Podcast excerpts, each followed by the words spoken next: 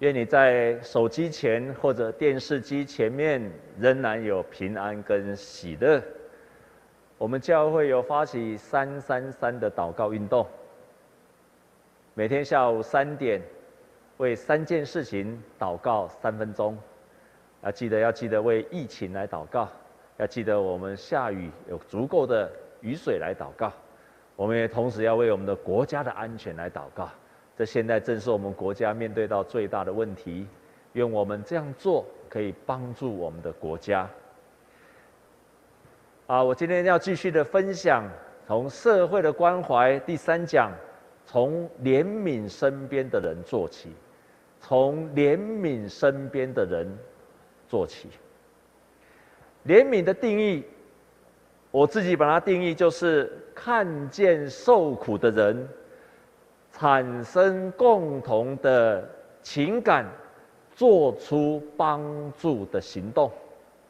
看见受苦的人，然后产生跟他一样共同的情感，然后做出帮助的行动。所以它有三个部分：第一个是看见，看见了人的受苦；第二个看见了之后，从里面产生了。跟这一个受苦的人相同的情感，不是对他有感情，而是你的心里面跟他一样的情感。他受苦，你也受苦；他心里忧伤，你也忧伤；他软弱，你也软弱。所以有共同的情感。这还不够，第三，你要做出帮助的行动。所以，这就是我对怜悯的定义。我们可以看见，在英文翻成这个字叫做 “compassion”，compassion，共同的情感，共同的情感。我们所认识的上帝，他就是一位怜悯人的上帝，他的特质就是怜悯。所以在诗篇八十六篇这样说：“主啊，你是有怜悯、有恩典的神，不轻易发怒，并有丰盛的慈爱和诚实。”耶利米书哀歌三章二十二节说：“我们不至于消灭，是出于耶和华诸般的慈爱，是因他的怜悯不至断绝。”所以在耶和华，他充满了怜悯，我们因着他的怜悯，我们可以持续的生活下去。旧约是如此，在新约更是如此。耶稣来到这个世界上，他做。三件事情：医治人、传福音、教训人遵守天国的道理，都是出于怜悯。所以，我们看见今天的圣经这样说：他看见许多的人，就怜悯他们，因为他们困苦流离，如同羊没有牧人一般。耶稣看见了很多的人，然后觉得他们没有人照顾，很苦。但是又没有人照顾，困苦流离，有人把它解释为是疲倦、困扰，还有麻烦，以至于他躺着无力、无助。疲倦、困扰、麻烦，以至于他躺着无助而且无力。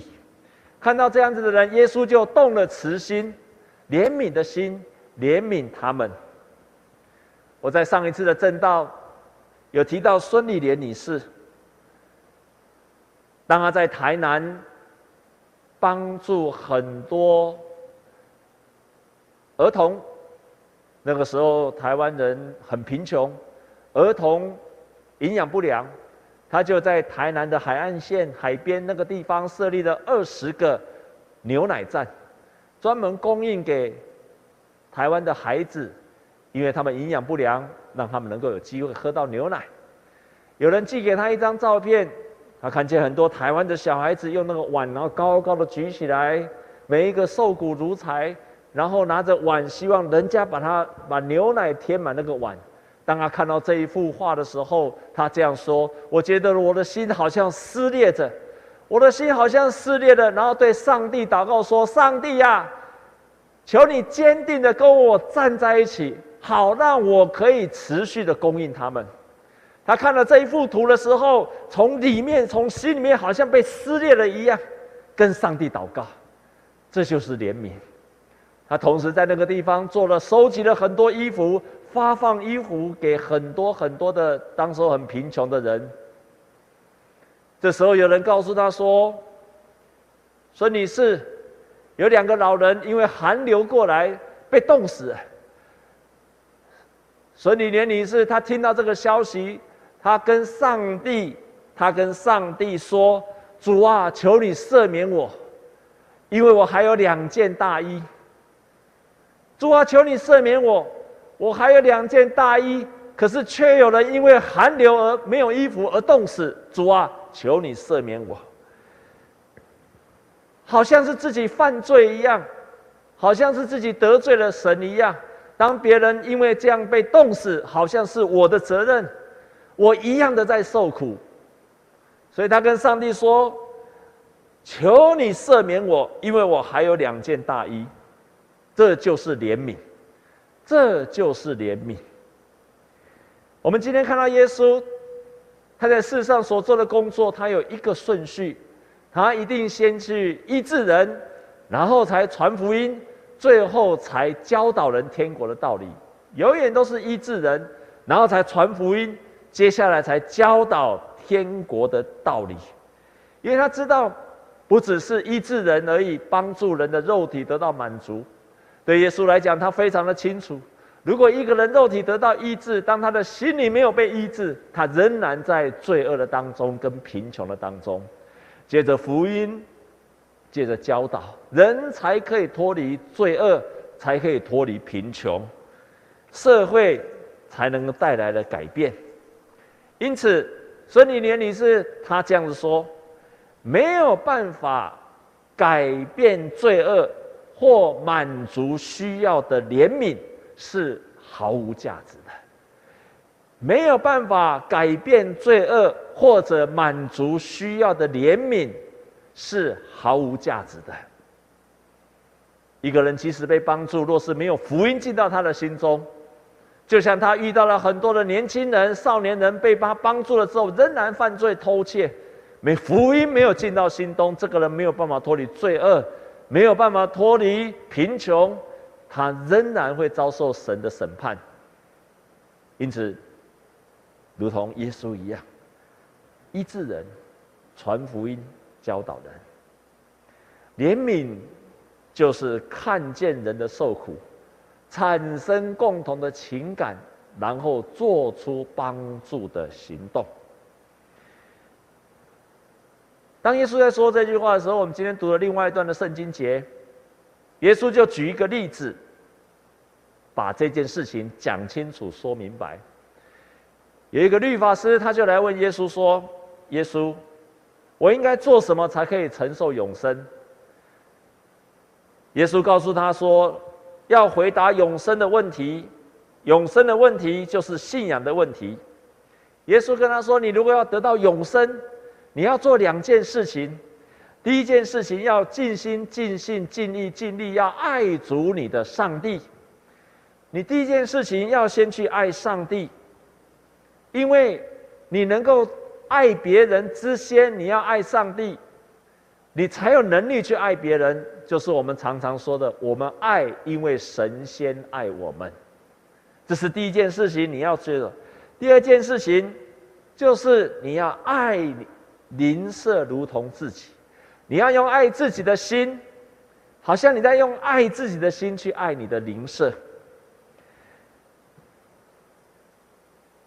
这个律法师要显明自己很有道理，他就质问耶稣说：“谁是我的邻舍呢？谁是我的邻舍呢？”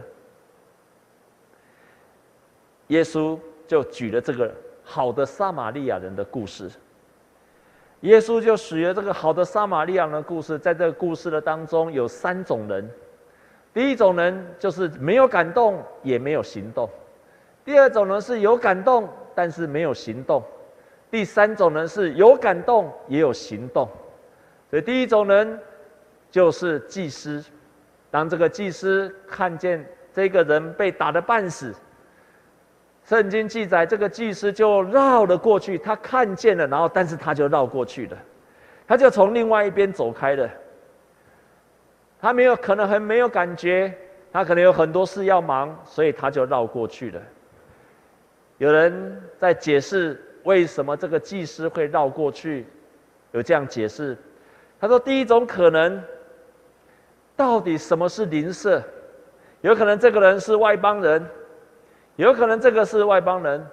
对以色列人来讲，谁才是邻舍？只有自己以色列人才叫做邻舍。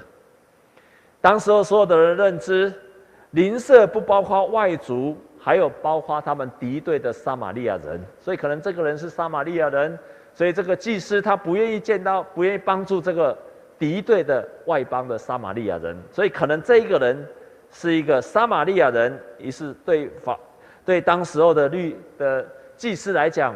他不是我的邻舍。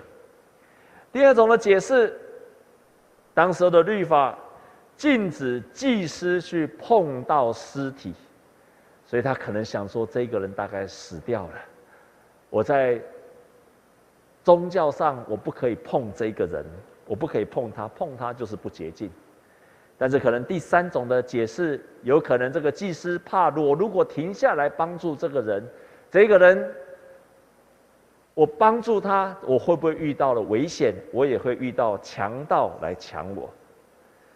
这个就是这个祭司他所考虑的，所以他既没有感动，他也没有行动，就走开了。第二种人就是另外一个人，利未人，一样是在教会，在当时的会堂侍奉，在圣殿侍奉的人。这个利未人，他就上，他比祭司好一点。圣经记载说，他上前去看，但是也从另外一边走开了。这一个人不是一下就走开，他至少做了一个动作，他至少还有上前去看，看完之后他才走开。所以这个人可能看了有感动了，有看到这个人了，但是仍然走开。很有名的基督徒的作家托尔斯泰曾经记载一件事情，他说，当时候在冰天雪地的地方，很多的贵妇他们会到剧院里面去看许多的歌剧，看很多的表演，常常在看那个剧院的当中，很多很多的人受苦的人在那个地方。很多人看完之后就不断的掉眼泪，可是当他们走出剧院的时候，看到在路边有那些乞丐需要的人，他们就绕过去了，他们就绕过去了。他们在剧院看到很可怜的人的戏，他们会掉眼泪，可是当他一出去看到真实的人，他们反倒就绕过去了。托尔斯泰说，这些人事实上只有情感作用而已，只有情感发生作用，但是却没有带出后来的行动。我想，这一个人立位人，他上前去看，他心里可能想：“哎呦，好可怜哦。”但是另外一方面开始想，他怎么这么笨呢？为什么会走这条路？甚至他可能心里在想说：“这一个人呐，运气怎么这么不好，会遇到这一群强盗？”甚至他可能心里想说：“我们政府在做什么？”这一条路治安都不好，政府也不管一下。你有没有想到，好像我们最近在疫情的当中，关于疫苗也是这样讲。政府你为什么不早一点定？政府你为什么不定多一点？政府你为什么不怎么样？不怎么样？不怎么样？好像你怪到最后怪政府就对了。也许这个立位人也是一样，他有很多东西可以责怪，但是不论如何，他就走开了。最后。是第三个，就是好的撒玛利亚人。这个撒玛利亚人是有感动，同时也去做了。圣经记载说，他一看见了，就动了慈心。这个慈心在原文就是怜悯的心。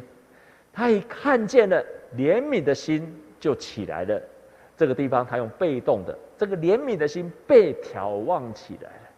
怜悯的心被激动了起来了，他的心动了起来了。他看到这个疲倦、困扰、麻烦的这个人，他看见了他躺着无助无力，他的怜悯的心被动了起来。于是他开始去做一些事情。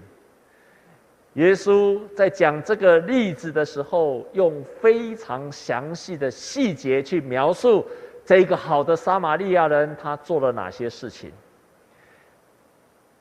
圣经这样说，他决定上前，他就上前去看，然后第二个动作，他就把油跟酒倒在他的伤口上，第三个动作，把他扶上牲口，然后带他去旅馆，第四个动作，他照顾他，而且隔天他付两钱银子给。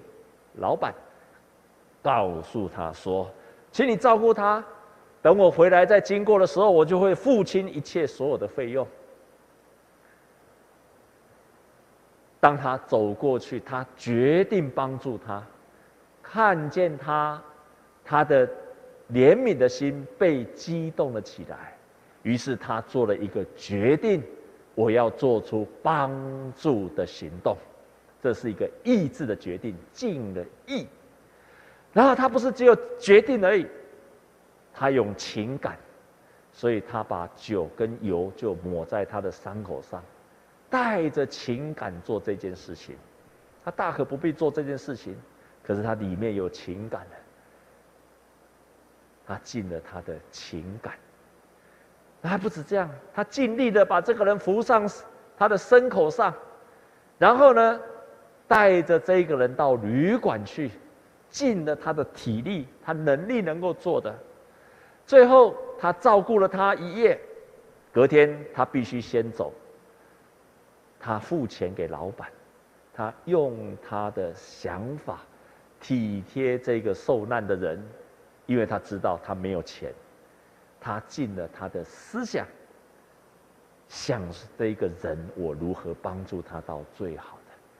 这个叫做尽了他的尽性，他的思想，所以这个人真的是尽心尽心尽力尽力的去照顾这一个落难的被抢的人。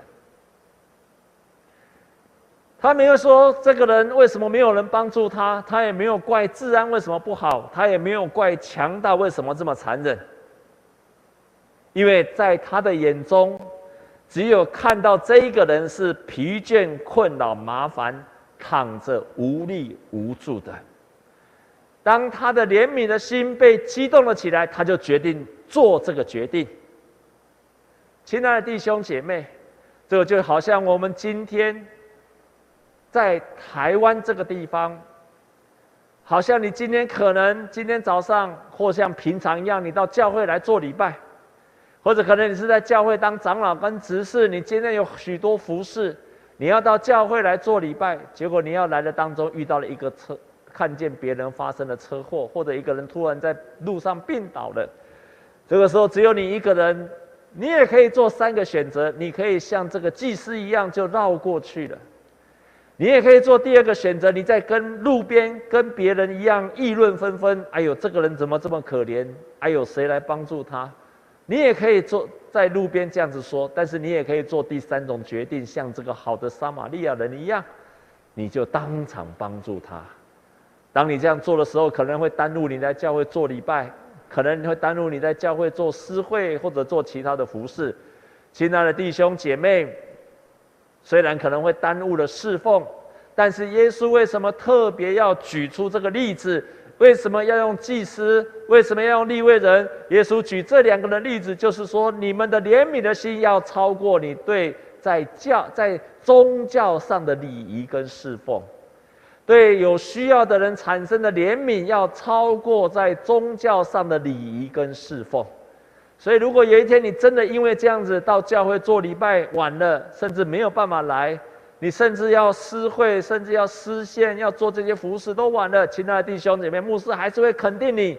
我想上帝也会肯定你所做的一切，因为你在这个路上，你的怜悯被激励了起来，你做出了一个帮助人的行动。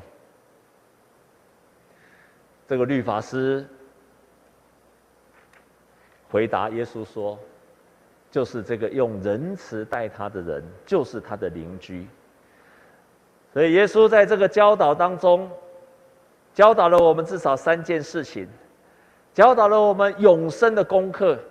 你要懂，你要得到永生，就是要尽你一切的力量，尽心、尽心、尽力、尽力去爱你的上帝，然后要去爱人。第二，他也教导了我们详细的细节，告诉我们，你用怜悯的心去做这些事情，是上帝所喜悦的。我们台湾人受惠很多宣教师的帮助，才有今天的信仰，还有福音。这个孙理莲女士，当她在社区里面开始传福音，她带着她的风情，然后吸引很多的小孩子到教会里来。这个时候，那一间教会的牧师跟他讲说：“孙女士，你不要继续带着风情去外面。”让那些孩传福音给这些孩子，万一他们都进来怎么办？这个牧师在想的说，学校有好几千人的学生，如果他们都进到教会来，那该怎么办？所以孙女士很有感慨，她说了一件事情，他说：长期以来，教会只有关心自己的孩子，你要他认同，在主的眼里，教会对所有的孩子都有责任。这件事情，就像拔牙一样的痛苦。教会长此以来都只关心自己的孩子，可是教会没有想说，我们必须对所有的孩子都要有责任的这个观念，好像拔牙一样的痛苦。确实是如此。我以前在牧会的时候，那个教会聚会很少，周间没有什么聚会，晚上几乎没有聚会。我就想说，我在那边，我到底晚上可以做什么？所以我就决定在晚上开始来做课业辅导，帮助一些小朋友，帮他们补习功课。当我开始这样做的时候，教会的人就开始，尤其住在教会旁边的一个欧巴桑，他就跑来跟我讲，他说：“贤心呀，你不要教外面的孩子，你教我们教会的孩子就好了。”真是如此。但是耶稣基督希望借着我们要去爱别人，要打破我们自私的观念。耶稣借着我们开始去爱我们的邻舍，打破我自我中心的观念。他要我们的爱是可以分享出去的。这一个律法师要问耶稣说：“谁是我的邻舍？谁是我的邻舍？”耶稣对他直接的回答就是。你所有遇见的人，那些有需要帮助的人，就是你的邻舍。你所遇见那个需要帮助的人、无助的人、软弱的人，没有办法躺在那里的人，他就是你的邻舍。他在你身边的人，这些人都是上帝安排在你身边的人。疲倦、困扰、麻烦，以至于他躺在那边无助又没有力量的，你的心被激动起来，那一个人就是你的灵舍。所以圣经曾经这样讲说：你要常存爱弟兄的心，不可忘记用爱心接待客旅，因为曾有接待客旅的，不知不觉就接待了天使。你们要纪念那些被捆绑的人，好像与他们同受捆绑。也要纪念遭受苦害的人，想到自己也在肉身之内。你要多接待那些客旅，在外面的客旅。你要纪念那些被捆绑的人，你要纪念那些遭受害的人，好像你自己的身体也在受害一样。我们常常会问一个问题：我有那么大的能力吗？我有那么大的能力吗？圣经上有一段非常奇妙的故事，在旧约的时候。在旧约，在旧约，先知以利亚，当他有一次饥饿、很渴，又饥又渴时，上帝指示他要去一个撒勒法，哎，撒撒勒法的寡妇那里。当他到那个鬼妇，他跟他求给他水喝，这个寡妇马上把水给他喝。以利亚又跟他讲说：“我饿了，请你给我吃吧。”这个时候，这个寡妇。他开始跟他说：“我只剩下一把面，我只剩下一点点的油，我要用油做面，然后吃了之后，我跟我的儿子就要去死了，所以我没有办法再供应你的。”以利亚跟他提出一个挑战：“你先让我吃饱。”以利亚跟他提出一个挑战，说：“你先让我吃饱。”这个寡妇听了，就照这样做。当他这样做的时候，一直到干旱结束，他的面粉没有减少，他的油也没有减少，上帝不断的供应他们。这件事情在告诉我们什么？当我们常常要有怜悯的心，然后做出帮助的行动时，我们都会想说：我的资源不够，我的能力不够，我的人不够。可是，亲爱的弟兄姐妹，我想到孙理莲女士。我在想说，这一个寡妇，她为什么有办法帮助九十万个台湾人？她为什么有办法同时被叫做三地之母？她有办法麻风病之母、原住民之母、盲胞之母、孤儿之母？她为什么有办法在北门那个地方做做乌脚病？她有办法在台湾设立麻风病院？她有办法在各地设立孤儿院？她有办法到监狱里面去探病？他怎么一个人有办法做那么多的事情？亲爱的弟兄姐妹，当我持续的看了他的传记，我才明白一件事情，而且改变了我一个非常重要的想法。亲爱的弟兄姐妹，当你开始有怜悯的心出去的时候，神就会帮助你的，神就会像这个寡妇一样，当他愿意把这个只有一把一把面一把一。一点点油拿出来奉献给神的时候，怜悯的心出来的时候，神就会无限量的供应。这一个孙李莲女士就是经历过这样的事情。当她需要，当她每次她开始做一些孤儿院的时候，她需要，她可能需要四十个人，她只能接待四十个。神给她带了八十个人，上帝一样让她养到够。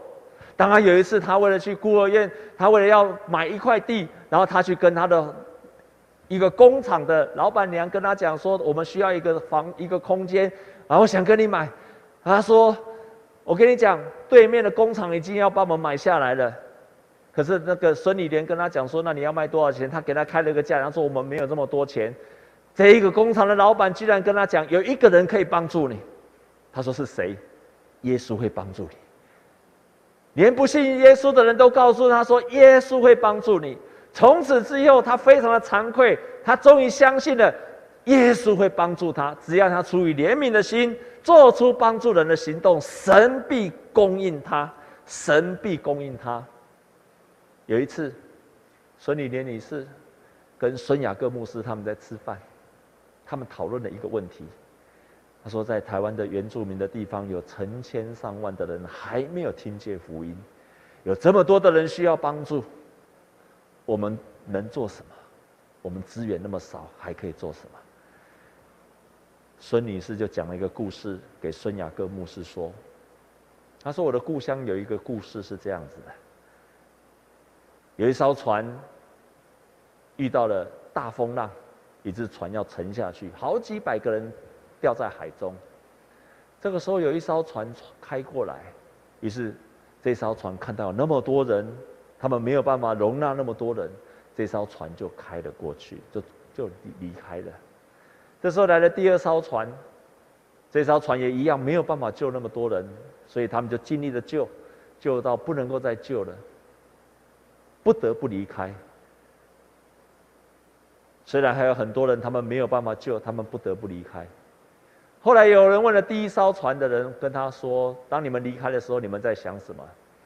他说：“当我们离开的时候，我们这一生都在懊悔，我们一生都活在懊悔的当中，因为我们没有办法，我们没有去救这些人。”有人就问了第二艘船的人：“当你发现那么多人没有办法被你救起来，你们不得不离开时候，你们心里在想什么？”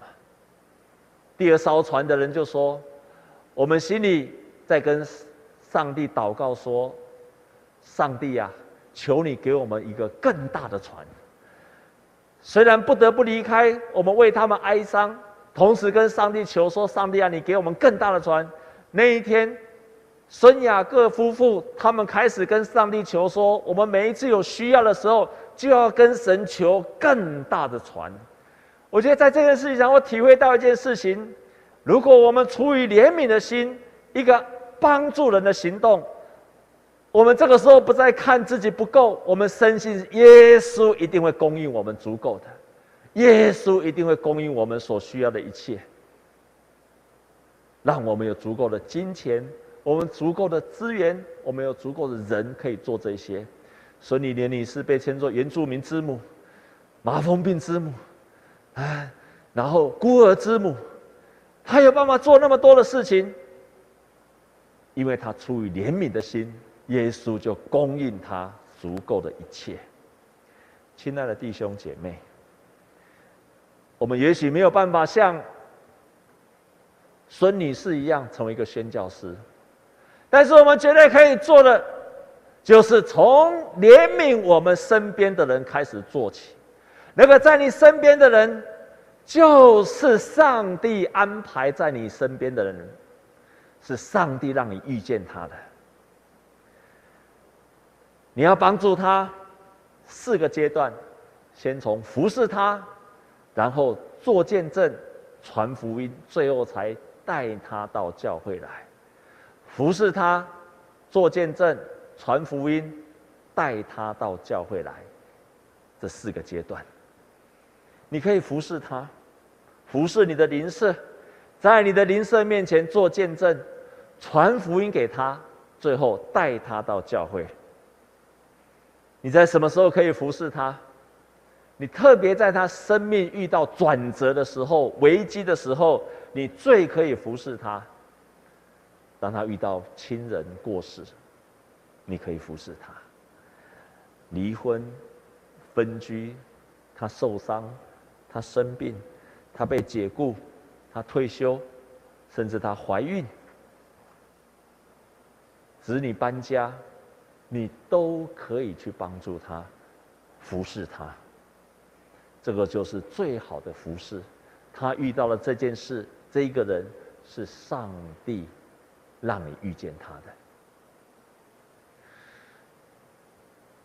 最近我们教会有一个弟兄，因为他是门徒课的学生，所以在课堂上我常常跟他讲。这个观念，你要先去服侍他，做见证，然后传福音，最后才带他来教会。刚好最近，他就真的这样去做。所以当他在有一天，他看见他的同事非常的忧愁，于是他就问他发生了什么事情。原来他的同事就是住在万华，就是住在万华，所以他非常忧愁。这个弟兄就跟他说。没有问题。如果你发现有一天你不能够出来，我会想尽办法送便当给你。你有遇到任何的问题，你就打电话给我，我一定会帮你到底的。然后又有一天，这个弟兄当他在公司遇见了我们这附近川支流做火锅店的老板，老板就跟他说。现在在疫情当中，没有人，他也不能开店，也没有人吃火锅，所以他就开始转型做便当。他看到这个弟兄，就跟他说：“可不可以拜托你们公司，你们要订便当，你们多订我们的，不然我们真的已经活不下去了。”这个弟兄马上跟他说：“没有问题，我一定会跟主管建议，叫他们都来订你的便当。”所以主管就说：“以后我们开会要做订便当的时候，一定要订川支流的便当。”又过了几天，他碰到了这个川支流的老板，他就跟老板说：“老板啊，我们中山教会就在你们教会的附近，就在你们家附近。疫情结束可以做礼拜了，欢迎你到我们教会来做礼拜。”这个老板二话不说，只要疫情结束了可以来做礼拜，我一定到你们教会做礼拜。这个弟兄就是真正的好的撒玛利亚人。真正的好的撒玛利亚人，因为他看见了人的受苦，怜悯的心被激励了，然后他就做出一个帮助人的行动。有一天，这个弟兄就传了一个简讯跟我说：“叶牧师，我现在知道福音最大的本质就是爱，福音不是命令去做。”而是我自动自发的去做，爱不是被动要求去做，而是自动自发的去做。我领受到了耶稣基督十字架的使命，就是爱。我在毕业的前，我做到了。我爱我的同事，无时无刻都想传福音给周围的人，主动关心家人和身边的人。在疫情的情况之下，圣灵感动我去做这些事情。亲爱的弟兄姐妹，这个弟兄是真正的撒玛利亚人，他就是今天的好的撒玛利亚人。感动了，就去做行动。愿今天的信息帮助你，愿信今天的信息真实的帮助你。你听了这个信息，在你的心中跟圣灵祷告说：“求你感动我，感动我，让我知道我身边哪一些人是我需要对他有怜悯的人，好让你可以做出怜悯的行动。”我们要一起来祷告，我们一起来祷告。亲爱的主。求你这个时候帮助我们，不管在手机前面、在电视机前面的弟兄姐妹，求你与他们同在。亲爱的圣灵，求你感动他们，求你感动他们，让他们心里面有感动。在这个时候，求你感动他们，在他们心中给他一个意念，给他一个想法。给他一个名字，给他一个人，让他知道这就是神你安排在他身边，要他付出怜悯行动的人。亲爱的主，亲爱的主，求你在这个时候，让那所有在电视机前面的弟兄姐妹，感动他们。感动他们，让他的心里面知道，他的身边那些没有认识主的家人、亲人、朋友、同事、邻居等等，说：“这我为他们祷告。”你现在就给他一个名字，你现在就给他一个人。主啊，愿你。再一次让他动了慈心，他们那怜悯的心就被你的圣灵所激动起来，他就开始有感动，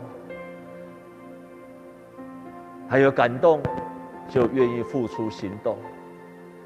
亲爱的天父，求你与他们同在，求你与每一个听今天听见道理的人同在，让他心里面。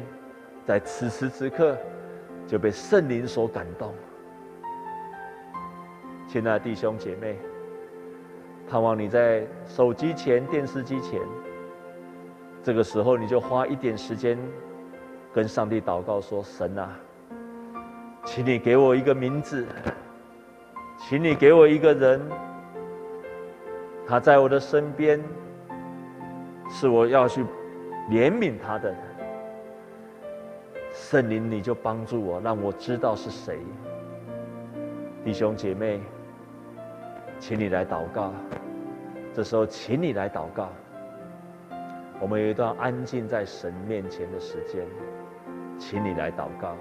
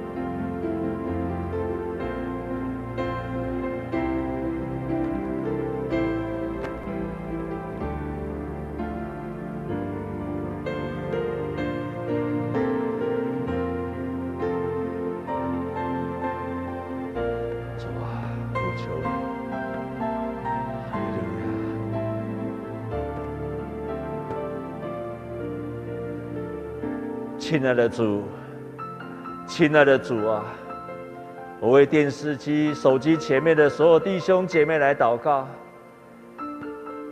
谢谢你感动他们，当他心里有感动，那样一个人，他生活就像耶稣你看到的人一样，你就怜悯他们，因为他们困苦流离，如同羊没有牧人一样。若是有这样的弟兄姐妹，主耶稣啊，求你继续感动他们，求你感动他们。现在就做一个决志，愿你如同这个好的撒玛利亚妇、这利亚人一样，尽心、尽性、尽力、尽力，全心、全意、全情、全力的去服侍他，去服侍他。你给他们智慧，给他们足够的爱，足够的资源，让他们可以去服侍这样的人。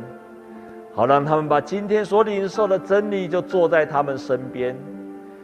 主啊，他们必会经历你供应他们一切的需要，他们必会经历神，你也同时动工在这些人的身上。